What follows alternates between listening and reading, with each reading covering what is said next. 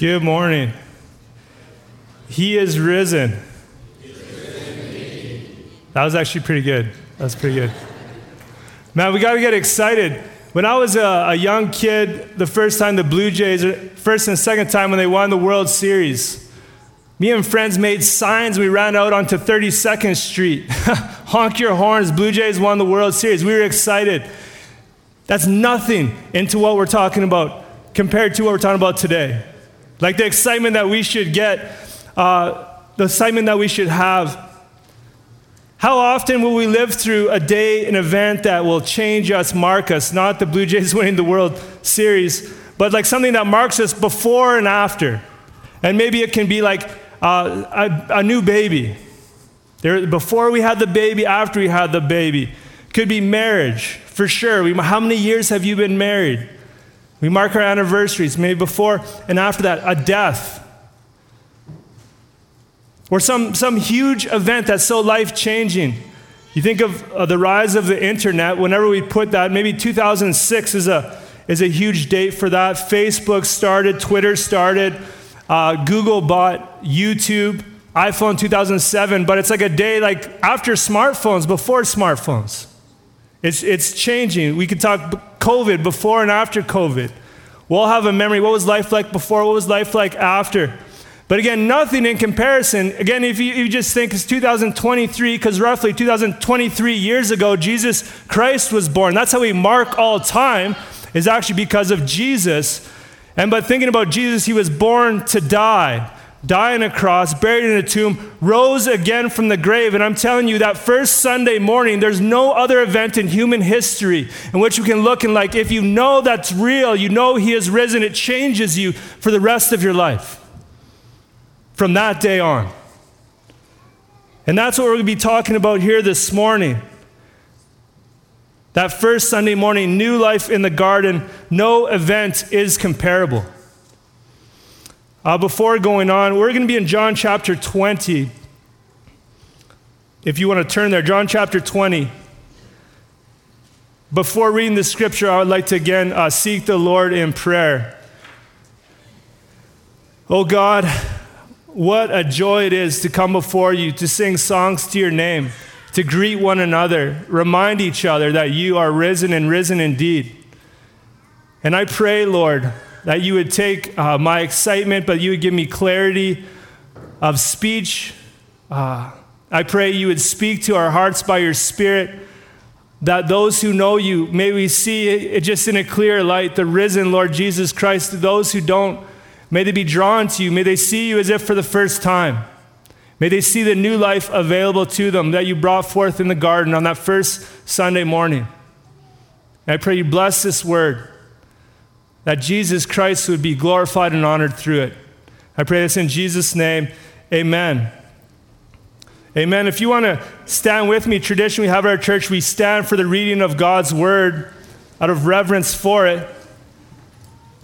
We reading John 21 to 23. Now, on the first day of the week, Mary Magdalene came to the tomb early while it was still dark and saw that the stone had been taken away from the tomb. So she ran and went to Simon Peter and the other disciple, the one whom Jesus loved, and said to them, They have taken the Lord out of the tomb, and we don't, do not know where they have laid him. So Peter went out with the other disciple, and they were going toward the tomb. Both of them were running together, but the other disciple outran Peter and reached the tomb first. And stooping to look in, he saw the linen cloths lying there, but he did not go in. Then Simon Peter came, following him, and went into the tomb. He saw the linen cloths lying there, and the face cloth which had been on Jesus' head, not lying with the linen cloths, but folded up in a place by itself.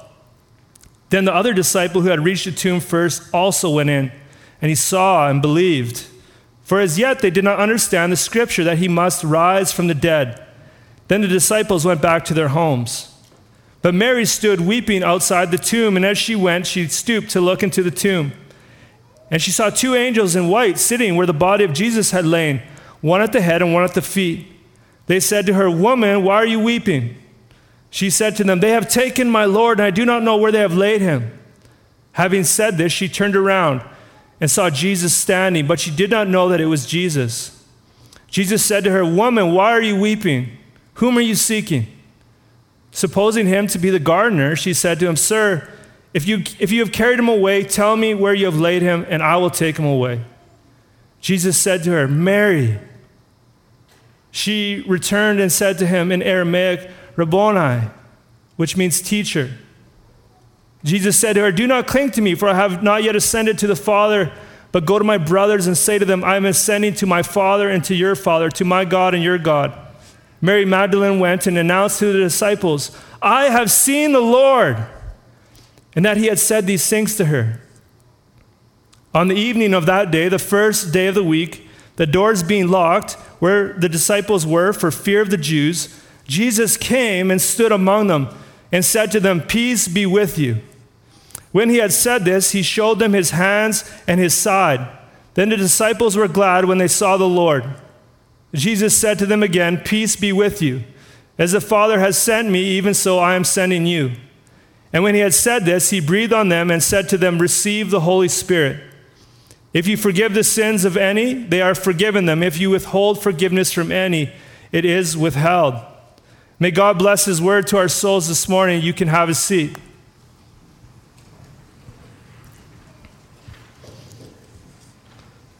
I've titled this sermon, New Life in the Garden. Three points. The first two are fairly quick. I want you to see the tomb is empty. Jesus is alive, is the second point. The third is new life is available through faith in Him. That's where we're going. That's what we're going to be talking about. Looking at the first section, 1 to 10, seeing is believing. But believing with a question mark is seeing, believing. Going again to verse 1 Now, on the first day of the week, Mary Magdalene came to the tomb early. And who is Mary Magdalene? If you have read scripture, if you, you don't know, in, in Luke's gospel, Luke chapter 8, verse 2, it's mentioned Mary Magdalene, and she was a woman who was following Jesus. It says in Luke chapter 8, verse 2, that she had seven demons in her, and Jesus cast them out of her. And after that, she followed Jesus. She was with a group of other women who were supporting Jesus financially and with him where he went. That's who Mary Magdalene was. She's one who had seven demons cast out of her and was following Jesus. She was also in John's gospel and other gospels, she was at the foot of the cross as Jesus was crucified. Mary Magdalene was there. There's, there's a few other uh, women as well, Jesus' mother. Not very many people, everyone's scattered. They were so scared, but Mary Magdalene was at the foot of the cross, wanting to follow her Savior. So, what was she doing there that first thing early in the morning? Well, we can just, I'm just going to bring your attention to Luke's gospel. He fills in some of those details. Luke 23 uh, 50, 55. It says, The woman who had come with him, with Jesus from Galilee, followed and saw the tomb and how his body was laid. This would be on Good Friday. Then they returned and prepared spices and ointments. On the Sabbath, they rested according to the commandment. In verse 1, but on the first day of the week at early dawn, they went to the tomb, taking the spices they had prepared. It seems like there's actually other women with Mary who are going to do this. Uh, John just kind of singles out Mary Magdalene, wants to tell her story, but they're going to prepare Jesus' body for bur- burial. In John's gospel, it talks about Joseph of Arimathea and a guy named Nicodemus who took spices and, and prepared and, and uh, prepared Jesus' body already. Maybe they hadn't finished. Maybe uh, Mary and the others didn't know about that. But either way, that was her intention. She wanted to go and prepare Jesus' body for a pro- proper burial. So she went to the tomb while it was still dark. Again, look at verse 1 and saw that the the tomb, the stone, sorry, saw that the stone had been taken away from the tomb. And that word saw, you're going to see come up. It's kind of like she just glanced. She just looked. It wasn't there. Maybe she kind of briefly looked in, but really didn't and was like so worried and took off. So it wasn't, it was just a quick glance at what she did. So she ran and went to Simon Peter and, and the other disciple, the one whom Jesus loved, who actually is John, the writer of this gospel. He doesn't name himself in it. And, he said, and she said to them, They have taken the Lord out of the tomb, and we do not know where they have laid them. So they have taken the Lord out of the tomb. They're like, was it maybe the Jewish leaders, the ones who said he wasn't the Messiah, maybe they took him, maybe it was the Roman soldiers, it doesn't say, but she's like someone, like the enemies, they took him. And notice as she's saying that and says, We do not know where they have laid him. So there are other ladies with, with her or had seen it, maybe stayed beforehand, stay at the tomb as she left and told them. So Peter went out with the other disciple and they're going toward the tomb. Both of them are running together. But the other disciple outran Peter and reached the tomb first. I just love that detail there in the gospel. Anyone who's competitive, I think that's what that detail is. The other disciple just beat him in a foot race. Interesting, the one who wrote this gospel highlights that. But they were, they were both running there, and John beat him there. But interesting, he records this. John gets there first, verse 5, and, stopping, and stooping to look in, he saw the linen clothes lying there, but he did not go in. Again, that word saw is more like a kind of a brief look, not really a studied glance, just looking in. He, he, see, like, he sees it, but he doesn't go in. But then you look at Peter, verse 6 Then Simon Peter came following him and went into the tomb. He saw the linen cloths lying there.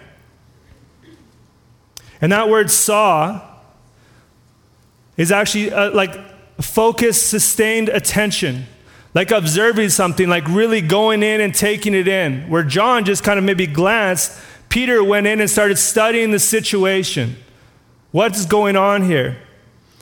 And he saw the linen cloths lying there in verse 7, and the faith cloth which had been on Jesus' head, not lying with the linen cloths, but folded up in a place by itself.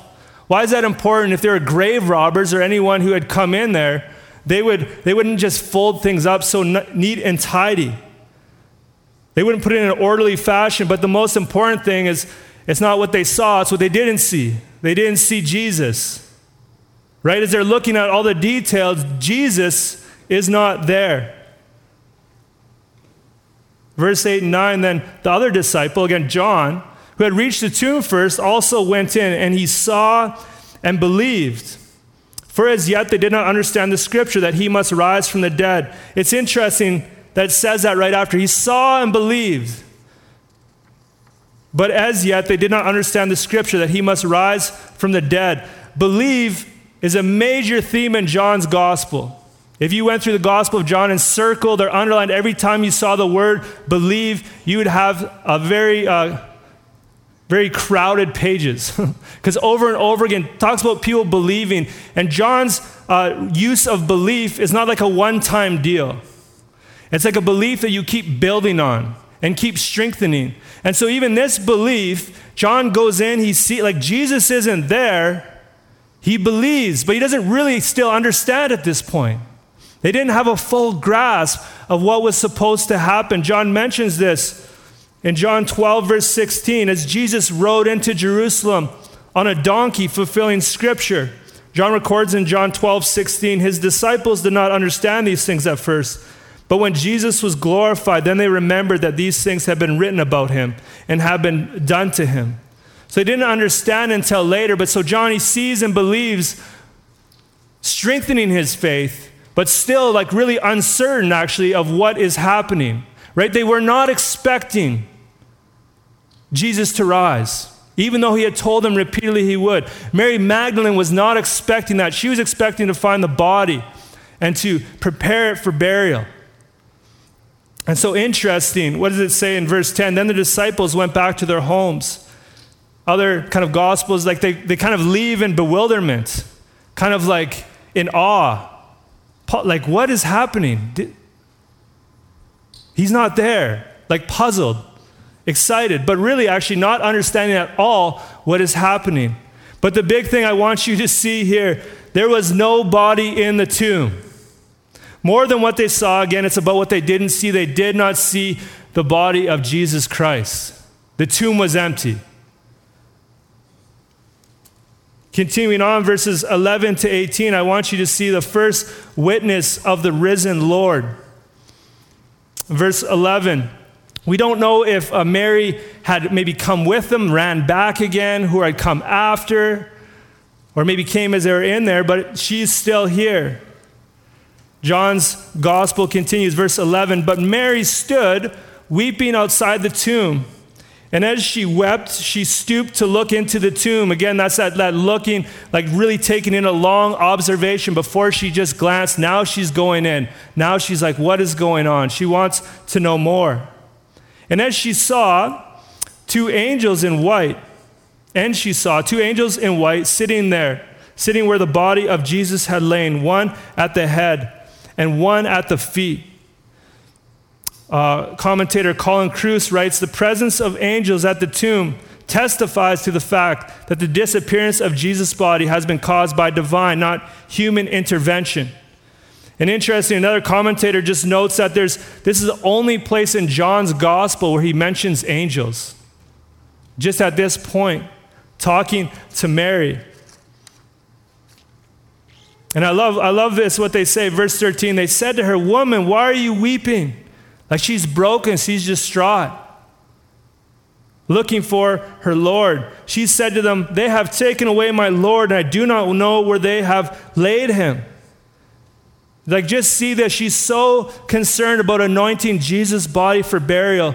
The angels don't seem to frighten her. Right? In Matthew's gospel, angels appear, or an angel appears to roll back the stone. These Roman soldiers are guarding Jesus' grave, and when they see the angels come, it says they, they're like men who are basically dead. Like they're so frightened. Mary is so concerned about Jesus. She's like, Where is he? They're like, Why are you weeping? Like, where's Jesus? It doesn't even seem like she's frightened. She's so focused. She wants to find her Lord and Savior and make sure he gets a proper burial. Verse 14 Having said this, she turned around and saw Jesus standing, but she did not know that it was Jesus. Did you read what I just read? She turned around and she saw Jesus standing there. And I know any length of time in the church, you're like, yeah, okay, that's what the next verse says. But if you're here, if we celebrate Good Friday, we know Jesus beaten, mocked, nailed to a Roman cross, then laid in a grave. Now on the first, now he's he's standing there. Jesus is standing there. Like that should grab our attention. I know we're, we're familiar with the story, but how amazing that it is. Know that Jesus is standing there. He has risen again. She didn't know it was Jesus. Why didn't she know it was Jesus? Why didn't she see? Like a number of different thoughts. She had so many tears in her eyes. Maybe she couldn't see so clearly. One, she wasn't looking for the risen Jesus. She was looking for him who was laid in the tomb. She was looking for someone who was dead. She was not looking for the living among the dead. She was looking for the dead. So she wasn't maybe even ready to grasp that. And then in, in Luke's gospel, as Jesus, the risen Lord Jesus, one of the accounts, walks on the road to Emmaus, he's with these two guys, but says their eyes are kept shut. They can't see Jesus for who he is. Maybe that's happening. Maybe at this moment, Mary's just not able to see that this is Jesus in front of her. But I love Jesus asked the question. Do you think everyone's asking her this question? In verse 15, Jesus said to her, Woman, why are you weeping? Whom are you seeking? And I, I love he asked that question when the answer is him. But he asked the question anyway. Supposing him to be the gardener, she said to him, Sir, if you have carried him away, tell me where you have laid him, and I will take him away. That's how determined she was. Just, just show me where she is. I will, I'll take him, I'll carry him. But she thinks he is a gardener. Again, just pointed out Jesus was buried in a garden tomb. And so this is just like, hey, I see a worker here. You must be the one who cares for this place. But then we have verse 16. And Jesus said to her, Mary. And she turned and said to him in Aramaic, Rabboni, which means teacher. Maybe it was the tone in which he said, Mary. You know, John 10 3 speaks of the, Jesus speaks of being the good shepherd, and he says, The sheep hear his voice. He calls his own sheep by name and leads them out. Maybe all of a sudden her ears were open, her eyes were open. And she saw, No, this is Jesus, this is my Lord. And calling him Rabboni, John MacArthur notes, is it's a strengthened form of rabbi, Aramaic, and was used as a title to express great honor and supreme reverence. But think about this for Mary, she saw him and then she saw him.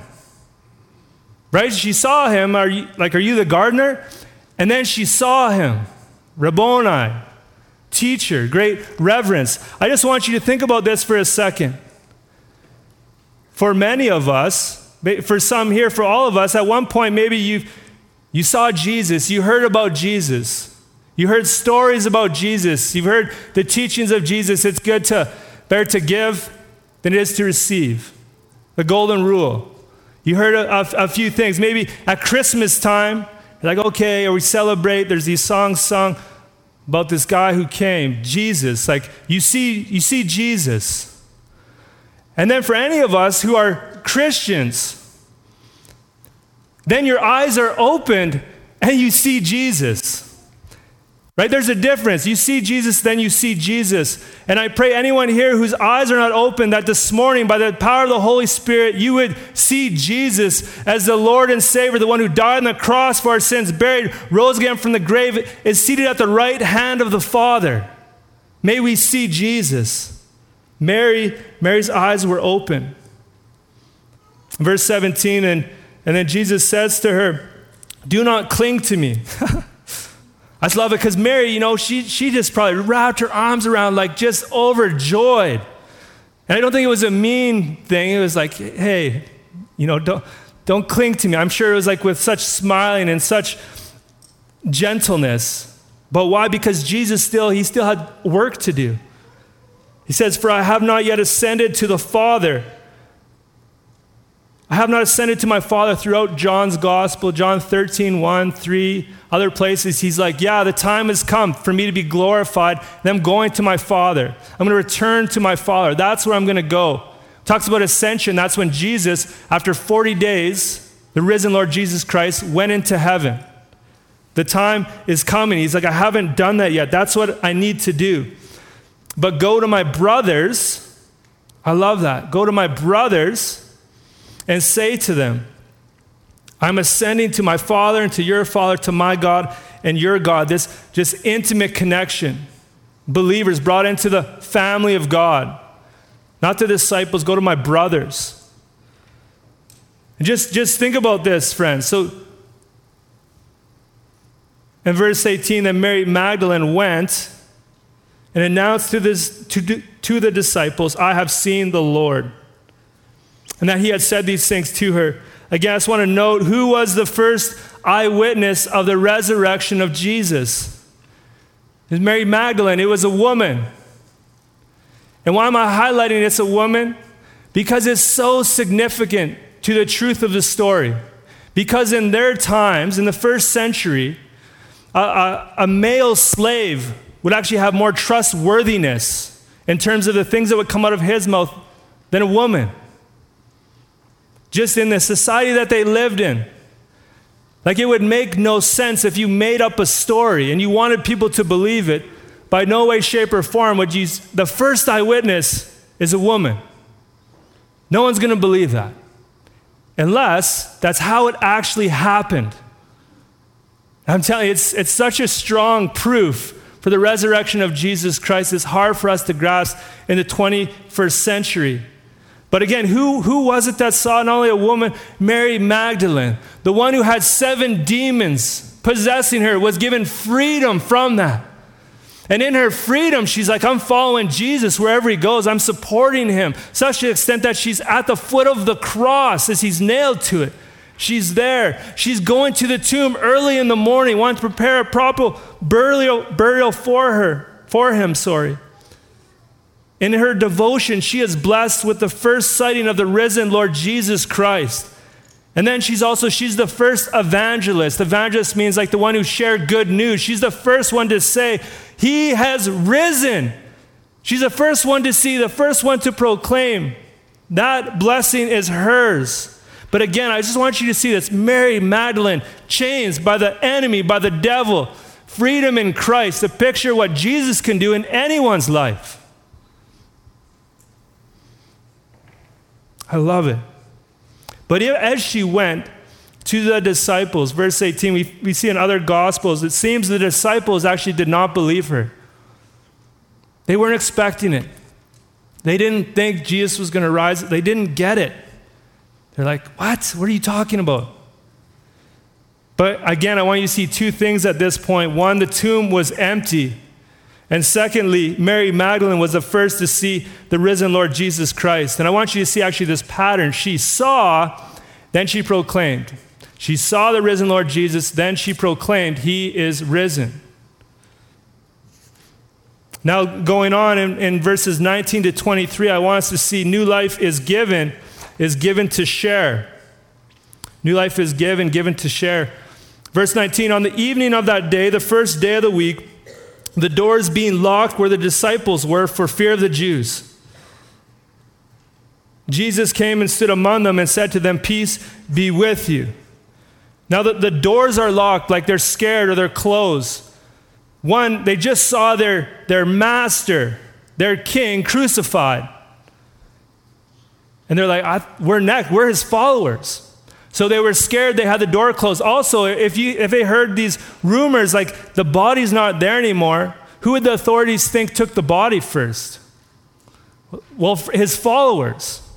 So they were actually quite scared, legitimately scared. And I love that. But then Jesus came and stood among them and said to them, Peace be with you. It seems to show in his glorified state, the walls did not uh, keep him from coming in. And this, this, this message that he gives them, Peace be with you. It was a literal message because they were actually scared. It was also a message, peace be with you, because seeing the risen Lord Jesus Christ, they're scared. Is this a ghost? Like, what are we seeing? No, no, have peace. It's also like a message because they had all deserted Jesus. They had all left, they had all scattered. And he's like, no, peace be with you. I, I was reading a commentary, MacArthur mentioned how, how fitting it is that Jesus on the cross, we looked at Friday, he says, It is finished. The sacrifice for sins, it's paid, it's over, it is finished. And then the next thing he says to his disciples, Peace be with you. And he can say, Peace be with you because it is finished what happened on the cross. There's no condemnation for those who are in Jesus Christ, there's peace. So he greets them, Peace be with you. Verse 20, when he had said this, he showed them his hands and his side. They needed further proof. In, in, in another, I think Luke's gospel, they, they, like they wanted to touch, to see. They were still just shocked in disbelief, but he shows them proof. And then what does it say about them? Then the disciples were glad when they saw the Lord. Other translations, they were overjoyed, they rejoice. Jesus actually told them this would happen in John 16 20 to 22. Jesus says this Truly, truly, I say to you, you will weep and lament but the world will rejoice. You will be sorrowful, but your sorrow will turn into joy. When a woman is giving birth, she has sorrow because her hour has come. But when she has delivered the baby, she no longer remembers the anguish for joy that a human being has been born into the world. So also you have sorrow now, but I will see you again, and your hearts will rejoice, and no one will take your joy from you. That's what's happening. Now they're seeing Jesus. Now they're filled with joy. They're rejoicing. They're still really confused at what is going on. In verse 21, we see this commission from Jesus. Jesus said to them again, Peace be with you. As the Father has sent me, even so I am sending you. Again, notice the pattern. They saw Jesus and they were sent to tell others about Jesus. Their commission, their calling is spelled out in the next two verses. Verse 22 And when he had said this, he breathed on them and said to them, Receive the Holy Spirit. There's a, a lot of ink has been spilled on this verse and the next one. Uh, I think D.A. Carson's helpful here. He notes that in the original Greek, it does not say he breathed on them. On them is not in the Greek. It's like he breathed, he exhaled, received the Holy Spirit. And I'm just going to, people think, okay, Jesus gave the disciples the Holy Spirit here. I don't think that's what happened. Let me tell you why. Because in, in Acts chapter 2, at Pentecost, that's when the Holy Spirit comes on everyone. Every believer has the Holy Spirit from there on out. In Acts chapter 2, it's like the coming of the Holy Spirit really marked the, the change between Old Testament believer and New Testament believer. As in Jesus, as he's uh, risen from the grave, there's kind of this gray area, this overlapping. But you think in the Old Testament, anyone who had the Spirit of God, he'd come on some people at certain times for certain things. He wasn't on all people. In Acts chapter 2, the New Testament, the Spirit comes on all believers. They're sealed with the Holy Spirit and have Him the rest of their days. So if you think of like if, if Jesus gave them the Holy Spirit, what would be the results of that after? Well, if we would keep reading, we find Thomas wasn't there, and when we find them meeting, their doors are still locked. They're still scared. Which doesn't happen in Acts chapter 2. They're giving great boldness and courage as the Holy Spirit comes upon them. In John chapter 20, uh, 21, they go fishing. If they were just given the Holy Spirit, which helps in terms of uh, proclaiming the gospel and letting people know who Jesus was, they wouldn't just be going fishing. When we see the Spirit come in Acts chapter 2, it changes everything. So, what I do think is happening, I think it's symbolic of what's to come. It's, just, it's also, we see in the next verse, prescribing the ministry to come as sent ones. Like the Spirit is coming. You will be filled with the Holy Spirit. This is what you will do. In verse 23, if you forgive the sins of any, they are, for, they are forgiven them. And if you withhold forgiveness from any, it, it is withheld. Just think about they were to forgive sins. Like, are, are we to forgive sins? I don't think that's really what's being said. Colin Kruse, a commentator, was helpful here. The way in which the disciples forgive sins and retain sins is by preaching the good news and declaring the effects of believing it forgiveness and rejecting it, no forgiveness. It's important to notice the passive voice used in the statements in this verse regarding forgiveness, non forgiveness of sins. They function as divine passives, reminding us that God alone forgives sins. Jesus' disciples declare what God does. A good example of this is actually John 3:16, a few verses after. We all know John 3:16, or most of us quite well. As in, like, you hear this good news, do you believe? And if you believe, your sins are forgiven.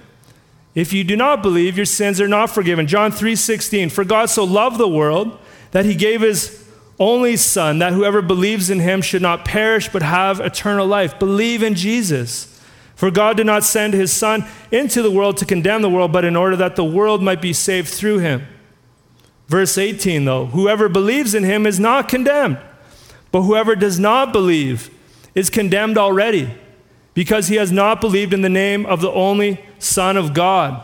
So every time that this message of Jesus Christ is proclaimed, there's this opportunity. Believe, and your sins are forgiven. But if you don't believe, if you reject it, you, you are in your sins. You need to stand before a holy God one day. Bring into account, and what are you going to do? So, how people respond to the gospel message will dictate, of course, whether or not their sins are forgiven. Going back to verse 21, Jesus said to them, Peace be with you. As the Father has sent me, even so I'm sending you. So they're being sent out for this mission. What was the mission they were being sent out to do? Was it just maybe take selfies with Jesus and post it on social media? Right? If, if Facebook was around, maybe develop a social club with secret handshakes Right? Like that, maybe that's what he's saying. About, though I'm very sarcastic when I'm saying that. I'm getting puzzled looks. I'm not serious there. Were they maybe supposed to build a ministry, focus on themselves, and make lots of money? Is that what he was sending them out to do? Maybe like the ones who were with Jesus, maybe write a, a, a biography. Tell people about the amazing things that they saw. No, a number of disciples, they write the Gospels telling about Jesus' life John doesn't even have his name in it. It was all about Jesus. They were sent to proclaim Jesus. I want you to see this. They're to proclaim the good news. Jesus rose again from the grave. They were to tell as many as they could while they could. Just an example of this, the book of Acts. Acts chapter 10, looking at verse 37 to 43. Just one example when they're filled with the Spirit, sent out, what was their message? This is Peter. You yourselves know, Acts chapter 10, verse 37 and on, you yourselves know that what happened throughout all Judea, beginning from Galilee after the baptism that John proclaimed, how God anointed Jesus of Nazareth with the Holy Spirit and with power. He went about doing good and healing all who were oppressed by the devil, for God was with him. And we are witnesses of all that he did in both the country of the Jews and in Jerusalem. They put him to death by hanging him on a tree is the cross. But God raised him on the third day and made him to appear a resurrection, not to all people, but to us who had been chosen by God as witnesses, who ate and drank with him after he rose from the dead. And he commanded us to preach to the people and to testify that he is the one appointed by God to be the judge of the living and the dead. To him, all the prophets bear witness that everyone who believes in him receives forgiveness of sins through his name. That was their message over and over again. The death, the burial, the resurrection of Jesus Christ, repentance and forgiveness of sins, going around proclaiming it. Friends, I just want to remind you, just very briefly, think about the results of this new life in Christ for all who would believe. I've said it a number of times forgiveness of sins. Our sins paid for on the cross. That is, that is amazing. That's fantastic. Another thing is the curse of sin in our lives is broken. I'm just going to give you a few examples.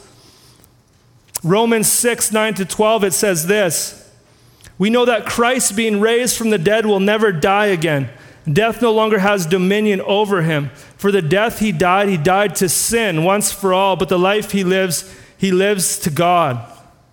Jesus defeated sin, he defeated death on the cross. So you must also, verse 11, consider yourselves dead to sin and alive to God in Christ Jesus. Let not sin therefore reign in your mortal body to make you obey its passions. The new life in Christ means like just that, that having to do whatever you want, your sinful nature, kind of bound by chains, it's broken. You can do something different. You can walk in a different way. New life in Christ. I remember when I first became a believer, before I was a believer, I was an alcoholic. My friends called me, I had to come drink. I could not say no. But then I became a believer. They're like, hey, do you want to come party? You want to come drink? And I'm like, no. What? I surprised myself. The spirit in me, also, I didn't realize the chains had been broken. I could start to say no. I could start to choose a different way. The curse of sin is broken. We can live differently. Of course, we talk about death to life. We're spiritually dead, but in Christ we are given life to love the things that God loves. We're given a new kingdom in Christ. Colossians 1 13 to 14 says this. It says, He has delivered us from the domain of darkness and transferred us to the kingdom of His beloved Son, in whom we have redemption, the forgiveness of sins. Think about if that seems like odd to you, think of Mary Magdalene, bound with seven demons. Jesus casts them out. He has delivered us from the domain of darkness, transferred us to the kingdom of His beloved Son. That's, what, that's what's happening. The new life in the garden in Jesus Christ. People like, I'm no longer going to serve the devil, now I can serve God. How amazing is that? And then there's, there's joy unspeakable. Just thinking of 1 Peter 1 8 to 9. Peter writes this though you have not seen him, talking about Jesus, though you have not seen him, you love him. Though you do not now see him, you believe in him and rejoice with joy that's inexpressible and filled with glory, obtaining the outcome of your faith, the salvation of your souls. I love that. Though you haven't seen him, you love him. I don't know, you come to faith in Christ, you experience this new life in Christ, you got a song to sing. Right? Like you're just, there's joy that's just bubbling over in you. How fantastic is that? I love that Peter points out if you have not seen him, you love him. Because I just want to show you in John's gospel. Because remember, Thomas wasn't there. Going back to John 20, Thomas wasn't there. And he says, If I don't see Jesus, if I don't touch him, I'm not believing. You know, one thing, and he gets the nickname Doubting Thomas. One, one thing. And then Jesus appears to him and shows him his hands and his side. And Jesus says, now, or, Thomas says, Now I believe, my Lord, my God. John 20, verse 28, Jesus says this Have you believed because you've seen me? Blessed are those who have not seen and yet have believed. That'd be everyone in this room. And if you're, if you're here and if you're hearing this and you have not believed in Jesus, man, trust in him, believe in him, surrender your life to him. May the Spirit give you eyes to see Jesus as if for the first time and say, Yes, I want to follow him. He would just take, Lord, forgive me for my sins. Forgive me for what I have done. I want to turn. I want to walk in your ways. I'm believing, Jesus, what you did on the cross pays for my sins. Will you believe? This is the reason this, this gospel was written. John 20, Verse 31 These were written so that you may believe that Jesus is the Christ, the Son of God, and that by believing you may have life in his name. That's what's available on the first Sunday morning as he rises again. New life in Christ. New life now and the promise of eternal life to come. I just want to think about this for a moment. In finishing, the resurrection means new life has come. I want you to see this. Where did Mary Magdalene see Jesus again? She saw him in a garden tomb. She mistook him for a gardener. I've been kind of talking about this in this, these messages, just big picture. Think about this for a second. In the beginning, God created everything so good, so very good. Adam and Eve were in a garden and they sinned. And one act of disobedience against God causes sin and brokenness to enter into the world. Brokenness entered in through a garden. And to sum up the Old Testament, God preserved a people for himself, descended from Abraham, to bring about the Messiah. Jesus, that he would be born, live a perfect life, die on the cross, pay for sin, be buried in the tomb be buried in a, in a garden tomb. So on the first day of the week when he rose again, he, he was rising again from a garden. How amazing is that? To deal with the effects of the curse, the effects of sin and brokenness. I want us, I want us to see how amazing that is. But then you think also with what is to come. In, in Revelation 22 1 to 5, and talking about a new heavens and a new earth. There's a river that runs through the city of God, and there's trees on either side. And they always produce this fruit, and from their leaves is for the healing of the nations. So in this city, it's like a garden city, the place of the redeemed. Like that's where we're going. That's where we're anticipating. One day we'll get there. Why is that? Well, because on that first Sunday morning, he rose again from the grave. And everyone who believes in him has that anticipation of which is to come. One day we'll be with him, see him face to face. No more death, no more suffering, no more pain. But we know we're not there yet. We're not there yet. But his resurrection, he was the first, but many more to come. Almost like we're experiencing here with spring. Right? The warm weather comes in, maybe the first flower to come out of the ground, but there's still snow scattered about. But it's a sign that something better is coming. That the seasons are changing, but we know in, in Christ there's that new life available to us, but we're awaiting his second coming. When he returns, where he'll make all things right. For all of those in Christ, we have this new life in us, changing us, but yet we still live in this broken world, still in our broken bodies. But now we, we're living for something better to come. Just like the hope that we have at the beginning of spring. Friends, whatever will come in the near future election, economy, health, life, death, no day will compare to that first Sunday morning. Nothing will compare to the greatness and weight of Jesus' death, burial, and resurrection. And if you have that new life in Christ, have great joy. I want to just show you again verse 21. What did he say to his disciples? Peace be with you. As the Father has sent me, even so I am sending you.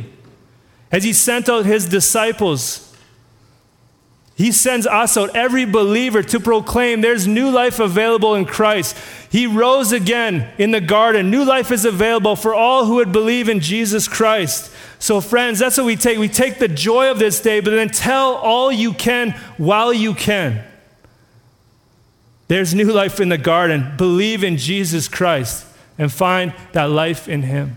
Will you bow with me? I'll close this, this word in prayer.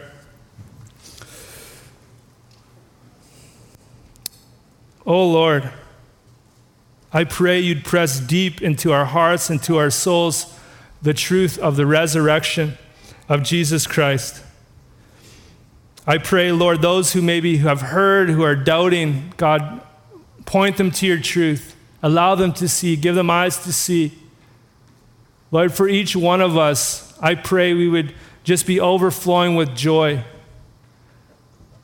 Lord, not these temporal things of this world that come and go, but this lasting joy found in the risen Son. Oh Lord, help us to walk in it. Even today, we had a family dinner. Help us to proclaim that you are risen. Help us to be witnesses, to tell others how amazing this is.